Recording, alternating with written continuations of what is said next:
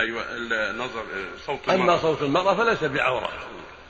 قد كان النساء يخاطبن النبي صلى الله عليه وسلم ويخاطبن الصحابة ويسلم الرجال على النساء والنساء على الرجال ليس بعورة. إنما العورة خضوعها بالقول وتكسرها في القول وتغنجها في القول. قال جل وعلا يا نساء النبي لستن كأحد من النساء. إن اتقيتن فلا تخضعن بالقول. فيطمع الذي في قلبه مرض وقلن قولا معروفا. المرض يعني مرض الشهوة. فالحاصل أن الخضوع بالقول واللين في القول خلاف العادة هذا هو الذي ينهى عنه. أما القول المعتاد وكلام المعتاد فلا بأس به وليس نعم. ولهذا قال وقلنا قولا معروفا. لأن القول المعتاد ليس فيه خضوع ولا تغنج ولا غير ذلك مما يدعو إلى الفتنة. نعم. نعم.